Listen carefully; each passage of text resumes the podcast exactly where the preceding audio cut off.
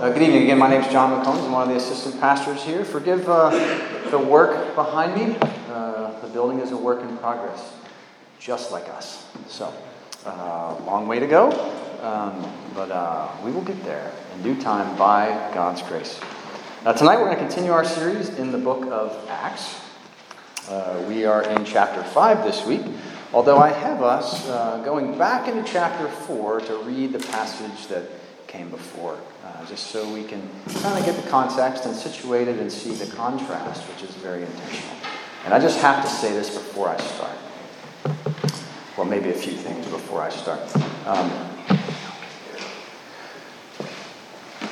little children singing in faith at the top of their lungs. Is there anything more beautiful?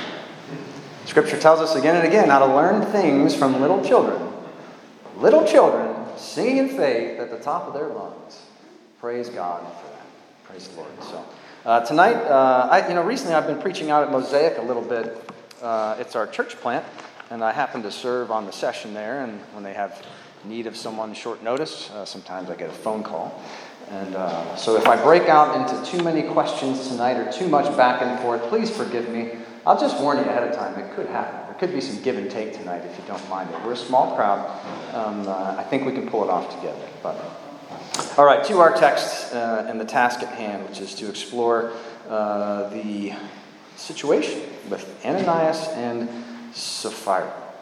Uh, and I know, full disclosure, uh, that the Kerbers pronounced that Sapphira.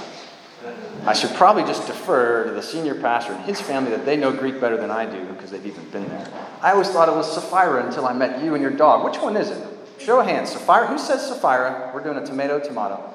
Who says Sapphira? Okay, just curious. I, am not trying to prove anything. I'm, I'm just going to go with Sapphira. That's the one that sticks. Okay, so uh, the word of the Lord from Acts, starting in chapter 4, verse 32. Now, the full number of those who believed were of one heart and soul. And no one said that any of the things that belonged to him was his own, but they had everything in common. And with great power, the apostles were giving their testimony to the resurrection of the Lord Jesus, and great grace was upon them all. There was not a needy person among them, for as many as were owners of lands or houses, sold them and brought the proceeds of what was sold and laid it at the apostles' feet. And it was distributed to each as any had need. Thus Joseph, who was also called by the apostles Barnabas, which means son of encouragement, a Levite, a native of Cyprus, sold a field that belonged to him and brought the money and laid it at the apostles' feet. But a man named Ananias, with his wife Sapphira, sold a piece of property, and with his wife's knowledge, he kept back for himself some of the proceeds, and brought only a part of it, and laid it at the apostles' feet. But Peter said, Ananias, why has Satan filled your heart to lie to the Holy Spirit, and to keep back for yourself part of the proceeds of the land? While it remained unsold, did it not remain your own? And after it was sold, was it not at your disposal? Why is it that you have contrived this deed in your heart? You have not lied to man, but to God. When Ananias heard these words, he fell down and breathed his last. And great fear came upon all who heard of it. The young men rose and wrapped him up and carried him out and buried him. After an interval of about three hours, his wife came in, not knowing what had happened. And Peter said to her, Tell me, whether you sold the land for so much. And she said, Yes, for so much.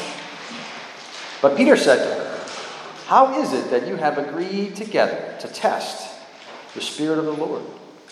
Behold, the feet of those who have buried your husband are at the door and they will carry you out.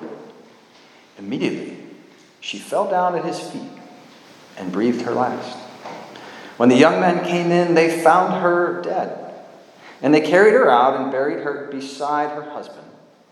And great fear came upon the whole church. and upon all who heard of these things. This is the word of the Lord. Let's pray together. Our gracious God and Heavenly Father, Lord, we come to you now. We come to learn more of your great grace poured out upon us in Jesus. Lord, to learn more how you would have us live in light of that great grace.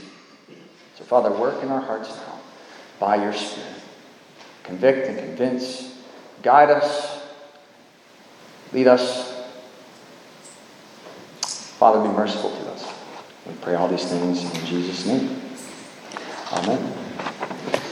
Well, pay no attention to that additional scripture. It should not be there. So I let me apologize for that. Uh, that one is not part of what we are uh, looking at tonight. There could be many, many more in there. We'll touch on some of those as we go. Uh, but I would like to just start off by looking at the context of the book of Acts so far. So here's how we're going to kind of work through things tonight. In a very difficult passage, in a very limited period of time, come to Grill the Preacher afterwards uh, with all of your questions, and I will write them all down and send them to Joseph so he can write back to you and, and address them when he preaches next week. Um, a very challenging text, a very short period of time. And um, so I'd like us to look at the context here. I'd like us to look at the narrative. And then I'd like us really to ask some questions, or maybe to let the text ask questions of us. Um, and, then, uh, and then perhaps how we are to respond to that. So, now, in uh, the book of Acts, this incident, I'm going to suggest to you from the start, is far less strange to the book of Acts than it is to our experience. Okay? To us, we're like, oh my goodness, what just happened? I don't understand any of this. How could this be? But let's look at the book of Acts. Is this the first significant, kind of startling death in the book of Acts? I'd say in chapter 1, Judas's death and its description is pretty shocking. Very different circumstances, okay? But it's pretty shocking, okay? So, uh, it's not the first death we're going to see in the book of Acts, although it's death number two and death number three, but it's not the first shocking death by any stretch of the imagination. There are many signs and wonders being done in the book of Acts in the first few chapters. And this is uh, consistent then with those things. May not be the kind of signs and wonders we're necessarily looking for, hoping for, and yet we're seeing all of these miraculous things take place, and we're seeing a significant presence of the Holy Spirit. And, and, and this perhaps is uh, a bit of a change in the way we're seeing that interaction, but it's consistent with all those other significant experiences that the Holy Spirit is having upon his people and with his people and leading and guiding and shaping the church and transforming uh, saints, uh, sinners like you and me, in, into saints. Now, it's also very consistent. In Acts chapter 2, we see that very well known passage about how right, they're uh, um, focusing on the breaking of bread and fellowship and prayer and all those things, and, and how they're sharing all things and they're having that in common. And we see that in Acts chapter 2, and we see it again in Acts chapter 4, and that's why we started there today. And if we'll look very carefully then, and we're about to move into our narrative, but look with me. Um, uh, Pastor Nauman preached last week. Uh, I think he recorded it. You could go back and hear that. Um, but let's look in chapter 4, verse 36, just at the very last verse of the passage he preached last week. And then let's look at the first verse or verses of our passage to see the parallel, because it's very intentional. Okay? So just after, right, we're learning that. Um, uh, people are giving their testimony, the resurrection of the Lord Jesus. Nothing, no, no one's thinking anything belongs to himself, right? There's not a needy person among them. People are selling land and houses and all those things. And it's saying it very generally, right, that they're bringing the proceeds, what was sold, and laying at the apostles' feet is being distributed. And then we read, thus Joseph, who was called by the apostles Barnabas, which means son of encouragement, a Levite, a native of Cyprus, sold a field that belonged to him and brought the money and laid it at the apostles' feet. Now let's look at that verse in parts, and then let's look at verse 1. Uh, back to 35. Joseph, uh, skip the next little bit, sold a field. chapter 5, verse 1. But a man named Ananias, with his wife Sapphira, sold a piece of property. You see the parallel? Back to chapter 4, verse 36. Joseph uh, sold a field that belonged to him and brought the money. Chapter 5, verse 1. But a man named Ananias with his wife Sapphira sold a piece of property, and with his wife's knowledge, he kept back for, some, for himself some of the proceeds and brought only a part of it. Back to chapter 4, verse 36. Joseph uh, sold a field, belonged to him, brought the money, and laid it at the apostles' feet. Chapter 5, verse 1. We're well into verse 2 now. But a man named Ananias, with his wife Sapphira, sold a piece of property, and with his wife's knowledge, he kept back for himself some of the proceeds and brought only a part of it and laid it at the apostles' feet.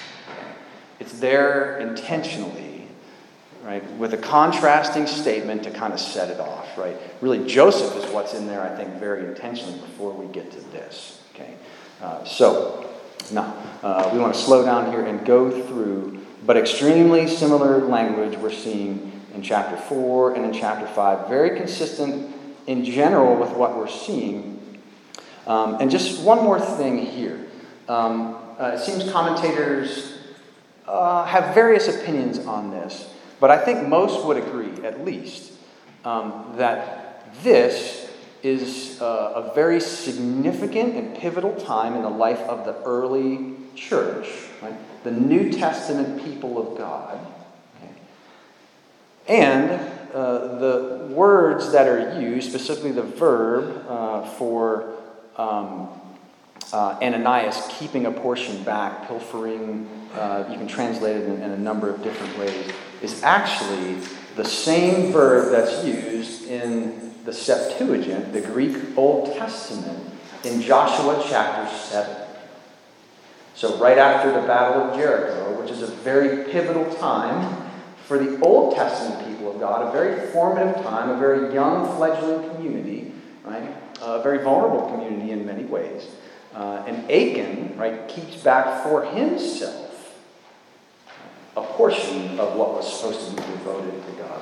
So a lot, a lot of them see a lot of direct literary connections, but I think in both of them, we're seeing pretty similar situations in a, in a young Old Testament congregation, right? The kahal, the Hebrew word, and, and a young New Testament congregation, or the end of this passage has the word church, ecclesia, right? So, uh, very similar in, in, many, many ways. Uh, this is pretty similar to the story of Achan. Again, some see significant overlap. Everyone recognizes at least there's some, um, but uh, for what it's worth. So now let's let's look at the narrative itself, right? Uh, first, Ananias. We'll look at those uh, few verses and just go through because they're actually hard to understand. It's hard to figure out what exactly is happening here, what took place. You might have read this passage hundreds of times. You may have studied it, but if you haven't studied it in depth, um, this is our attempt to study it together. Right? Uh, so, we've read verse 1 and verse 2. A man named Ananias with his wife Sapphira sold a piece of property and with his wife's knowledge, he kept back for himself some of the proceeds and brought only a part of it and laid it at the apostles' feet. So it's very similar to what Joseph did, except here, with his wife's full understanding of what they were about to do. And that is, right, we're going to sell a field or a piece of property like everyone else is doing and that piece of property is ours. And we are going to give some of the money and lay it at the apostles' feet, but we're going to act like we're giving all of the money. Now, they didn't have to sell the field, as we'll see from the text. They didn't have to give all the money, but this was their plot, this was their plan. We'll talk a little bit about why exactly, perhaps, that was. But, verse 3 Peter said, Ananias, why has Satan filled your heart to lie to the Holy Spirit and to keep back for yourself part of the proceeds of the land? While it remained unsold, did it not remain your own? And after it was sold, was it not at your disposal? Why is it that you have contrived this deed in your heart? You have not lied to man, but to God. Now, Peter, as an apostle here, who is uh, uh, no doubt uh, the significant human character in the first half of the book of Acts, and is highly under the influence of the Holy Spirit, clearly has special insight as to what is going on. He has special revelation and knowledge as to what is going on. We saw this happen with our Lord very frequently, but we don't see this happen with the regular, ordinary person all too often. But Peter, here, by the inspiration of the Holy Spirit, uh, knew exactly what was going on. He, he knew the plot, he knew the plan, he, he knew Let's just throw some numbers out. It's a piece of property. Let's, let's call it a nice piece of property. Most commentators seem to think that they were probably people of means. Okay, uh, and so let's call it a nice piece of property. Let's say it's worth a hundred grand. That's a nice piece of property, right? That'll get you something pretty nice. Uh, it, it, won't get the OEC, what they're looking for, but uh, if you know what that is. But that's a nice piece of property for a house, right? 100 grand. You can find plenty of lots in Pittsburgh that are pretty nice. Well, if you own one, right, and you said uh, it's worth 100 grand, I'm selling it for 100 grand, but you're faking like you only sold it for 75. So they're keeping 25 or something like that. Peter gets the details. He knows somehow what they're, what, what they're saying they sold it for is not what they actually sold it for. And he says to them that you haven't lied to men, but to God. Which is very interesting because they're only talking to Peter. But who is Peter? And who is he representing? And who is the church to which they're making this commitment and trying to deceive? And who are they ultimately trying to deceive? And that's the big issue. The big issue isn't the greed uh, necessarily that they wanted to keep a little bit of money back. The big issue is the deceit, uh, trying to test God. The text is clear, uh, at least in the passage with Sapphira. So they've not lied to men but to God. This also is one of those very famous passages because in one section it says you've not lied to men but to God, and another says you've lied to the Holy Spirit. So the Holy Spirit is God, right? It's a very good passage to go if someone's trying to say, no, the Holy Spirit is not God, right? Uh, so, um, uh, now, uh, his death. Um, verse 5. Um, when Ananias heard these words, he fell down and breathe his last. Wow. Whether Peter knew, whether that was his express desire, you could, you could debate that. But this is exactly what happened. And then commentators are fun to read about that. Um, uh, and most come down on the side of it was just utter shock.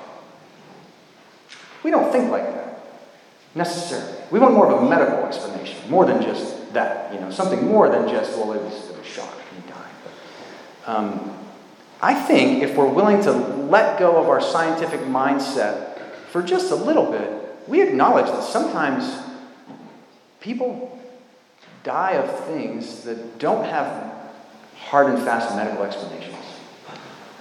Have you ever known, let me give two quick examples. Have you ever known someone that's in pretty good health, but they're up there in years, and the spouse passes, and they pass very quickly thereafter. I'm not saying it always happens, but it's like out of the blue. Someone gets sick and, and passes, and then the other spouse, who was in completely good health, just passes away. Great medical explanation for that? Not really. Here's another example. Sometimes uh, and don't let this uh, scare you off uh, from um, hanging up uh, uh, your duties as a Christian in life uh, and retiring from the workplace. Right? We have Bean Sprouts. You can join Bean Sprouts, you can meet with them. It's for retired folks. You can keep working faithfully and fruitfully in a different way. But sometimes, have you ever known anyone that retired from work? And inexplicably, they're in great health, and within like a couple weeks, they just passed away. I'm not saying these are super common circumstances, but I'm saying they, they, tend, they, they, they do happen from time to time. None of them have a great medical explanation. If that's what we're willing to ascribe to a situation like that, because no medicine can really find it out, it, doesn't seem like too big of a stretch to say the shock of the plot being revealed like was enough to take his life. But that's exactly what happened. Right? Um, uh, is he died. And so they carried him out. Um, uh, these men came. Uh, great fear came upon who heard of it. And that's a refrain in this passage. And that's something we want to look at and close with this idea of great fear. But the young men rose and wrapped him up and carried him out and buried him. Wow. Wow. If we saw that once, it would probably be enough. But guess what? We get an instant replay. See, here we go again uh, with Sapphira and the narrative, right? Uh, so, now, uh, it said at the end of verse 6 uh, that great fear came upon all who heard of it, and clearly she had not. So in verse 7, we read after an interval of about three hours, his wife came in, not knowing what had happened. And Peter said to her, Tell me whether you sold the land for so much. And you could probably interpret that two different ways. Um, but as we read this, with the example we use, let's fill in what I think makes the most sense. Tell me whether you sold the land for $100,000, right? That's the number they're trying to get credit for. That's the number they're publicizing. That's the good and godly number. That's the, you know, that's the big number. That's and what are we doing if we didn't know any more? We're cheering, right? Saying, Please say that's not the truth, right? Please say that's not the truth. Come, confess, right? Say that that's not it, right? That's what we want, right? But that's not what happens. So she, um, uh, who was part of this plan, uh, says, yes, for so much. Yes, for 100,000 and not 75. So Peter says to her, How is it that you have agreed together to test the Spirit of the Lord? And this part's really tough because there was no warning here. There was no, your husband already died the same fate. Um, so maybe you want to think about this before you answer which might be if we were writing the story and the architect of it, how we would design it. How is it that you have agreed to test the Spirit of the Lord? Behold, the feet of those who have buried your husband are at the door, and they will carry you out. Immediately she, she fell down at his feet and breathed her last. When the young men came in, they found her dead, and they carried her out and buried her beside her husband. And again, great fear came upon the whole church and upon all who heard of these things. So we hear Peter's reply, and our hearts. We know that this woman is going to suffer the same fate, and she does. And we see that they were ultimately testing God, the Spirit of the Lord testing God, which there are warnings about that all throughout Scripture, consistently throughout Scripture. And that's exactly what they're doing here. And oftentimes, but probably not the majority of times, the consequences can be pretty severe. And that surely is the case here. So the church heard about Ananias, and there was great fear. And the church heard about Sapphira and there was great fear. In fact, it seems that even more than the church, there was great fear. As we get into next week's passage, you're going to see many others are also hearing about these things. Some are kind of staying away. I don't want anything to do with those crazy people. I'm like, look at what's happened to them. Um, and uh, I'm sure people say that about us. I don't want anything to do with those crazy people, myself included. But great fear, right? Should this be our response. Does it feel like it? Does it seem like great fear is our response when we read this passage? Does it seem like great fear should be our response when we read this passage? It was their response, but we don't know Ananias. We don't know Sapphira. We didn't see these things. Like, we didn't see how it affected or could potentially affect the community. Is great fear the appropriate response? Now, I'm not trying to persuade you right now, but I am trying to solicit arguments for or against. So I told you I might get into that, I just can't resist. Should this strike great fear into us? Why? Or why not? What do you think?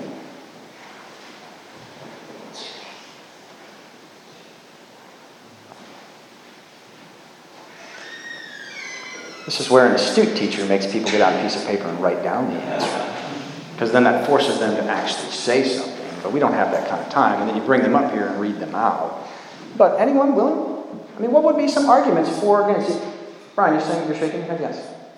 Yes, absolutely. It should make us fear of God. The fear of God is the beginning of all wisdom. Okay. Book of Proverbs and yeah, okay.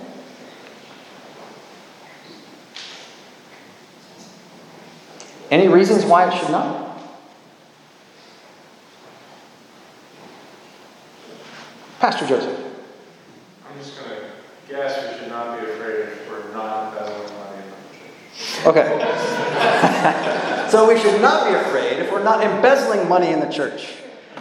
Uh, oh, Joseph, I don't even know where to go with that one. Right? Because can't we like always narrow something down to the very specifics and say, ah, oh, I don't do that. And isn't that wonderful? I don't have to worry about that. But if we step back, that's, that's obviously not the case. Now, this is not our experience. We don't see things like this happen. We don't want things like this to happen. We probably think they shouldn't happen. All those could be arguments against, but they're not very strong arguments, are they? And it seems kind of Old Testament ish, but it's not. Right? This is after the coming of Christ, after the sending of the Holy Spirit, the new like it's after all of those things. It's this is the New Testament era. And so it's very consistent with all of Scripture. And it's the same holy God throughout all of Scripture. Now, we can ask lots and lots more questions, but at one level, right, and this is not a sermon specifically about um, and trying to nail down exactly what uh, the fear of God looks like.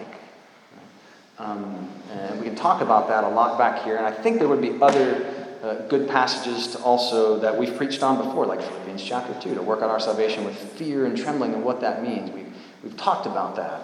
Um, but I think it would be more helpful uh, to think about our response. If, if we're going to have a great fear of God, what does that, what does that look like? Uh, what should that look like? What could that, what could that look like? Okay, obviously, a fear of God is not taking him casually. Um, uh, I, I, don't think it's uh, running around uh, like trying to hide from divine lightning bolts all the time. Okay. Um, because Christ has come, and necessarily things are different in many, many ways. Yet, at the end of the day, perhaps this passage is trying to teach us a few things about the fear of God. Perhaps it's trying to teach us that if we had a great fear of God, that that would lead to great repentance of our sins. Maybe this passage is trying to teach us that our sins are much more significant than we think. Because what's this? You're like, well, that's not even that bad, you know, and, but, and yet they died. Maybe where we sit is the reason why it seems not that bad. Um, and, and, and maybe it's trying to teach us that the holiness of God is far more significant than we think. Right? That our sins are far greater than we think, and that His holiness is, is far greater than we think, and that those two really can't be together.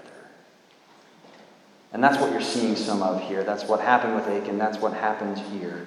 Like in the midst of this young, vulnerable congregation, uh, it's people um, sig- significantly testing the Lord. Um, and we should not put him to the test. Maybe a great fear of God is meant to give us great hope and power for change. Stop and think about that. Maybe great fear of God is meant to give us great hope and power for change. Do you think it's the Father's desire for us to live greedy, deceitful, swindling lives where we put Him to the test? It's not. He's a good and gracious Father, and He has sent His Son Jesus to die for our sins and to be raised. Like He has sent His Holy Spirit to convict us and to transform us. And guess what? This could be the strongest evidence that He still wants you to change. You're still here. You're still here. Like if we wrap our minds around the fact that this, this, like what happened to them is what our sins deserve, but Christ took that and said, and we're still here because we have a good heavenly Father who loves us and seeks to transform us more into his image. Isn't that hope for change? Like that's what he's doing in us. Isn't that power for change? The Holy Spirit that he has sent that lives in us? We're not talking about putting something to the test like out there, folks. We're talking about the Spirit of the living God who lives in us. So I think it should give us great hope and power for change. And I also think it should give us great praise for God's mercy upon us in Christ. Great fear of God gives us great praise uh, for God's mercy upon us in Christ. This passage teaches us a lot about our sin, but it teaches us even more about God's mercy and His grace, His patience, His care for us. Maybe the reason we don't like what happened to them is because we're, we're willing to admit we're not that different. We may not do that exact. We may not be embezzling money, right, or holding back. But are we always truthful? Are we often trying to look good in front of one another? Are we often vying for respect um, uh, and doing it in not the most helpful ways, whether it's in our families or in our schools or in our workplaces or in our churches? Are we sometimes deceitful? Are we willing to let, you know, something less than the truth slide? And when we realize the depth of our sinfulness and the depth of God's holiness and the fact that He is pleased to dwell among us, it's really unfathomable. And that should lead to the highest praise. Praise like children among us were singing just some 35 minutes ago. And all of us. Because we are children of a good and gracious Heavenly Father who, because of Christ, has not given us what we deserve. And He wakes us up each and every morning, even when we're untruthful with Him and untruthful with one another. And that's cause great praise. I'd love to get into lots more specific applications of this, but this could be the kind of passage we might have to revisit again um, as we think about capital penalties. Because we can really strike the fear of God into people. If you don't give enough, no, not at all. But it does teach us some things very quickly, doesn't it? Just tangentially, specific applications about giving. Shouldn't giving be in secret? and not like open and not for a show. That's part of the problem right? Um, when we dedicate something to the Lord, isn't it His? It's His. Right? belongs to Him. Um, uh, and the Lord loves a cheerful giver, right? So in our giving and our motives and all that we do, right, the, the, the church is not a competition. Giving is not a competition. Serving is not a competition. Who can be the best? Who can do the most? Who can? It's, it's, it's, it's not. None of those things are like that. We don't do them to look good before others. Um, God calls us to do His work. He calls us to do it in faith.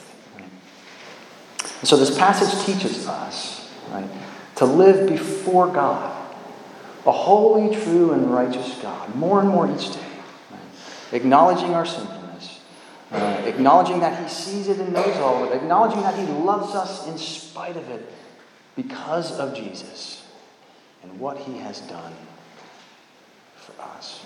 So let this passage encourage us to live more and more as if God is really here and really watching and really cares and can't be fooled and yet loves us. Anyway. Let's pray. Father in heaven, Lord, you have been exceedingly gracious to us. You're broken and sinful people. You're often untruthful and deceitful people. Lord, we thank you that the Lord Jesus is none of these That he is far more than just an example in this for us, although he is that, but he did these things for us. He lived the righteous life that you call us to live. And he died the death that we deserve. Lord, help us to live in light of that. Coming to you, confessing our sins, acknowledging who we are, recognizing your holiness and your goodness and your mercy and your grace and your patience and so much more with us. And praising you for all these things because you alone are worthy of praise. Pray this all in Jesus' name. Amen.